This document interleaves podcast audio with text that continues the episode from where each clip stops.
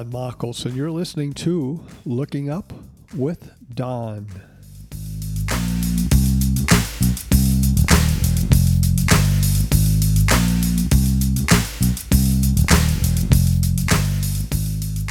This is the Looking Up with Don podcast, episode number 131 for the week of July 6, 2022.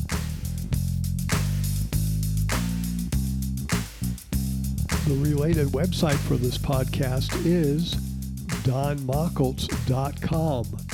That is spelled D O N M A C H H O L Z.com. What's up in the sky this week? As our week begins on Wednesday, July 6th, the moon is in our evening sky nearly half full. First quarter is on July 7th at 0213 Universal Time. By next Tuesday, July 12th, the moon will be nearly full and up for the whole night in our southern sky. We still have four bright planets in our morning sky. Mercury, now getting close to the Sun, is not easily visible. Saturn rises before midnight. Will you be able to see the International Space Station this week, which for our purposes begins Wednesday, July 6th through Tuesday, July 12th? It depends upon where you are located. This is the brightest satellite in the sky. This week we have four zones. All you need to know is your latitude. North of 63 degrees north, and south of 57 degrees south, you will not see the International Space Station this week. But the remaining 95% of the world's population will be able to see it. This is rare for it to be visible to so many people. North of 25 degrees north up to 63 degrees, it will be in your morning sky for at least part of the week and it may be visible up to three times per night. All of you in this zone will also start to see it in your evening sky too as the week progresses. Those between 25 degrees north and 57 degrees south will see it in their evening sky for at least part of the week. To determine where it will be in your sky, go to the website heavens above.com and enter your location, then click on ISS. This year, I'm telling the story of each of my comet discoveries and about the time of the year that they occurred. Today, we'll be discussing my seventh comet discovery on July 6, 1994, 28 years ago. You can see a copy of the discovery story with pictures on my website, donmachholz.com. Here is the story of that comet discovery. When we moved from San Jose, California to Colfax, California in September of 1990, I had expected that I would build an observatory as soon as our house was finished. The house was completed a year later, but the observatory would have to wait for another two years. During that time, I had considered two observatories one, a small one, eight feet by eight feet, rotating one that would hold the five inch homemade binoculars, and a second, larger roll off roof observatory for my 10 inch reflector. In time, however, I designed a roll off roof observatory which could house both instruments. This roll off roof observatory had, be, had to be different than most, as comet hunting is often done low in the sky, and in this case, the telescope was mounted rather low. Therefore, the walls could not be very high unless they could be easily removed. Meanwhile, the roof rolled down to the south, raised and lowered with a bolt trailer winch. Actually, gravity gravity lowered the roof. It took 65 turns of the winch handle to bring it back up. I began working on the observatory on July 31st, 1993. I was working five days a week, so weekends and each evening after work was spent on construction.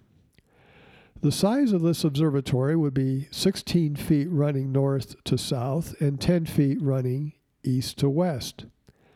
The floor was in place by August 8th, and a week later the walls were done. The walls consisted of 12 panels that could be removed while the roof was still up. By Labor Day 1993, the roof was completed and the observatory was finished on October 2nd. Inside, I placed my 5 inch homemade binoculars. They weigh about 150 pounds on a pipe mount, and they were on wheels. The 10 inch reflector was mounted on an English yoke mount. For the first time in 18 years of comet hunting, I now had an observatory from which to work. I had electricity, and the observatory was elevated above the ground to keep out critters. Now, the year 1994 began with my writing of an article about a lost comet called Periodic Comet de Vico, seen for the first and last time in 1846. The orbit calculated at that time and many times since then indicated the comet should return on a regular basis, but it had not been observed since 1846. I did not do original research on this comet in its orbit, but found sources from previous 20 years that seemed to indicate it would be returning soon.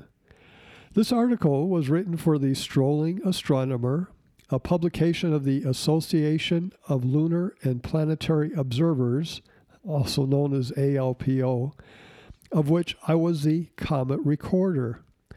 This took much of the spring of 1994, and I completed this article by late May. Then, on September 18, 1995, a year and a half later, I was one of those who independently picked up the comet as it returned. None of us who recovered it got our names on it. My next project was to write a book about the Messier Marathon, an activity that I helped to develop in the late 1970s. The Messier Marathon is an attempt to find and observe all 110 galaxies, clusters, and nebula cataloged by comet hunter Charles Messier more than 200 years ago. This book would contain an atlas showing how to find the objects in several chapters about Charles Messier, his catalog, and the marathon. I started working on it on June 1st. It was a huge task, and I wanted to have it completed by late October. Then I would self publish it.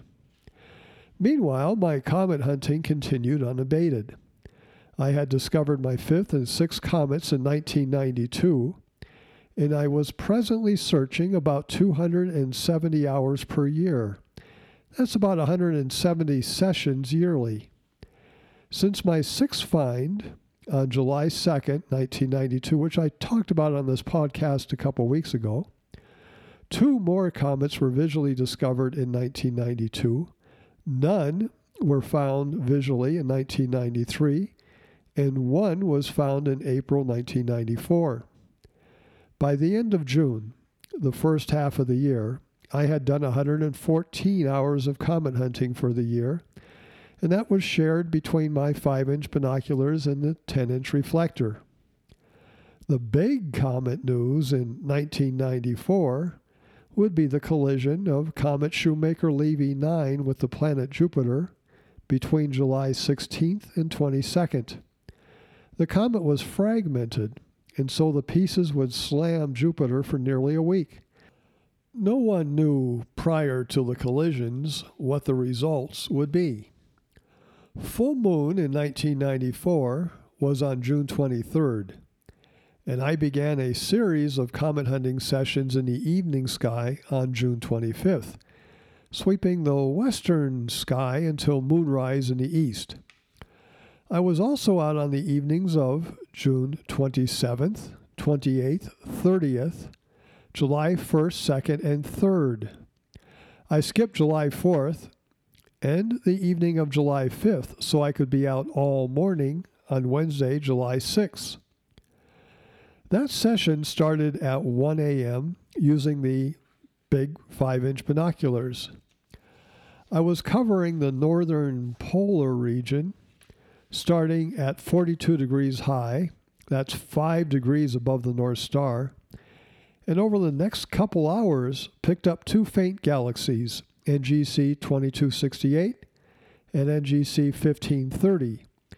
It was a warm night, 63 degrees Fahrenheit, and no wind. At 2:45, I heard a train passing through the town of Colfax, 2 miles away. It was powering up, so I suspected it was headed north over the Sierras.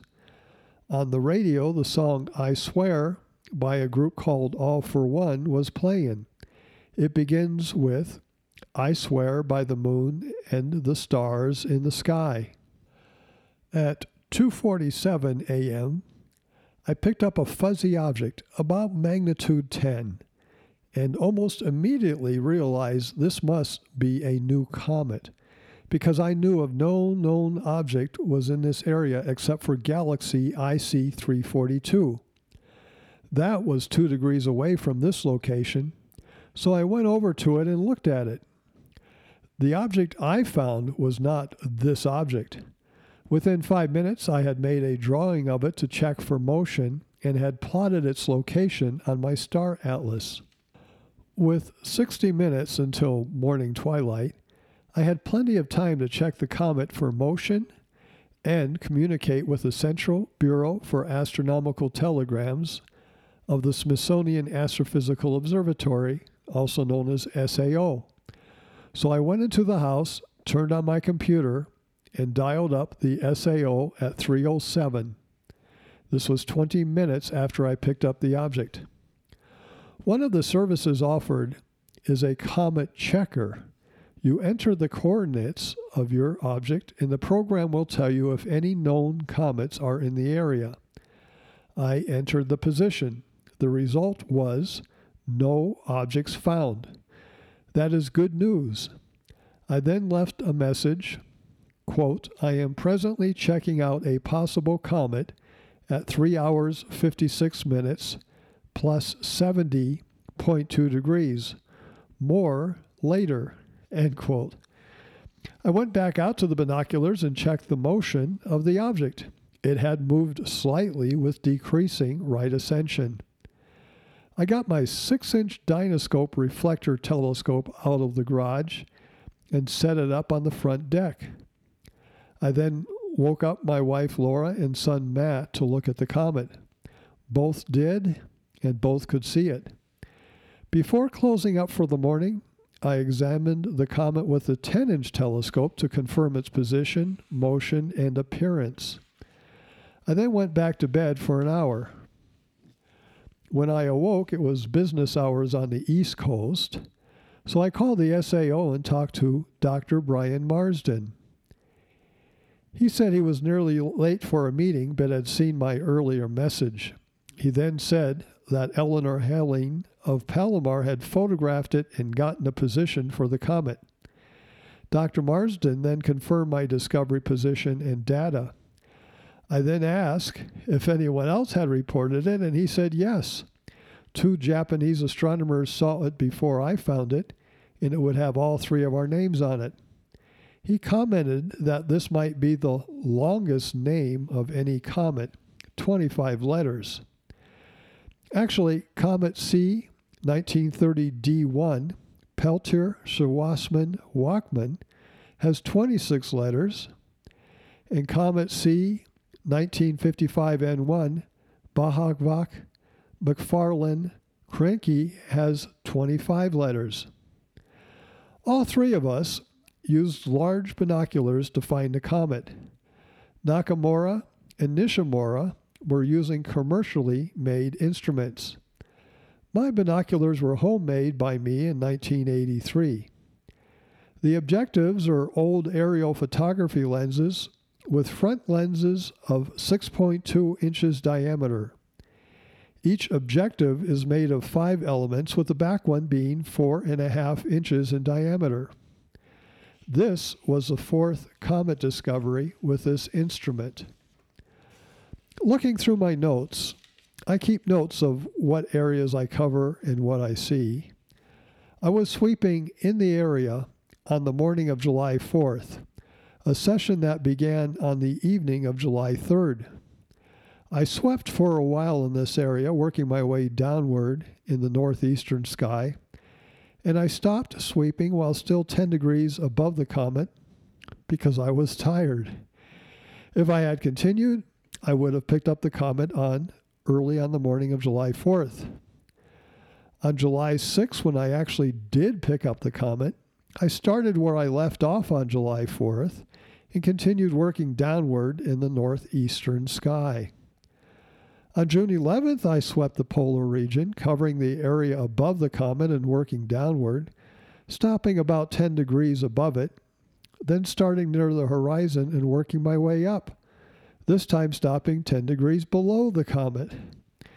And on the evening of June 27th, more than a week before I actually found it, I also covered the polar region and either missed the comet while sweeping over it or more likely did not extend my sweep all the way to the right where the comet was due to a tree in that part of the sky. I did several interviews for both radio and print, but most of the questions and interest was in Comet Shoemaker Levy 9, which was due to hit Jupiter in two weeks. Now, this comet eventually traveled south, in early September, moving at 3 degrees per day, which is very quickly.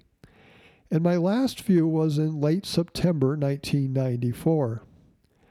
I tried to see it on my birthday, October 7th, when it was only 8 degrees above my southern horizon, but I failed to see it. Under the new comet designation system introduced in 1995, the comet was renamed C 1994 N1, parentheses Nakamura Nishimura Machholz.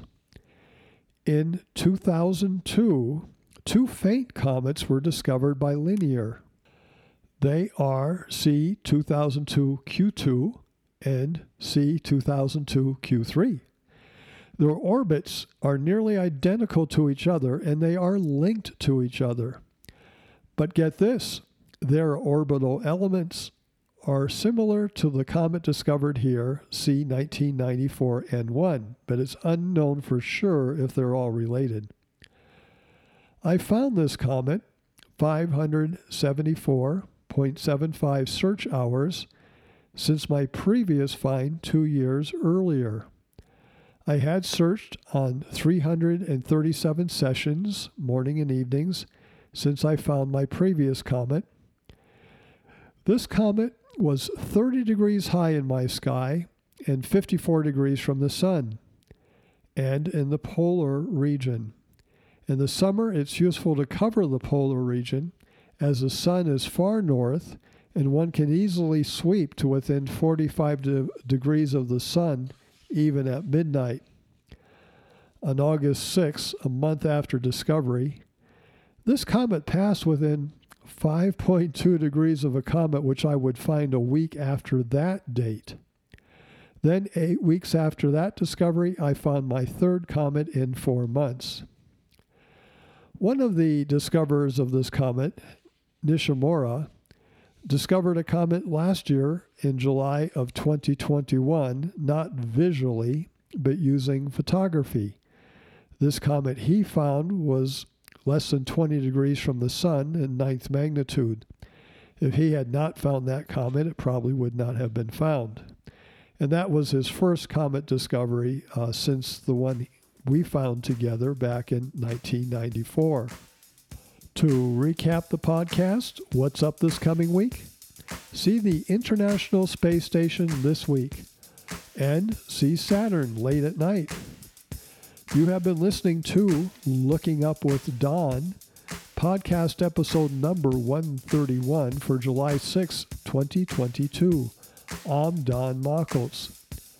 Once again, the related website for this podcast is donmachholz.com. That is spelled D O N M A C H H O L Z dot com, two H's. You can contact me at dontheastronomer at gmail.com. Once again, that is dontheastronomer at gmail.com. God willing and pod willing, I'll be back next week for another episode of Looking Up with Don. We've got some meteor showers coming up, and we'll take a good look at Comet Pan-STARRS. All that and more. Thank you for listening. See the sky this week. I'll see you next week.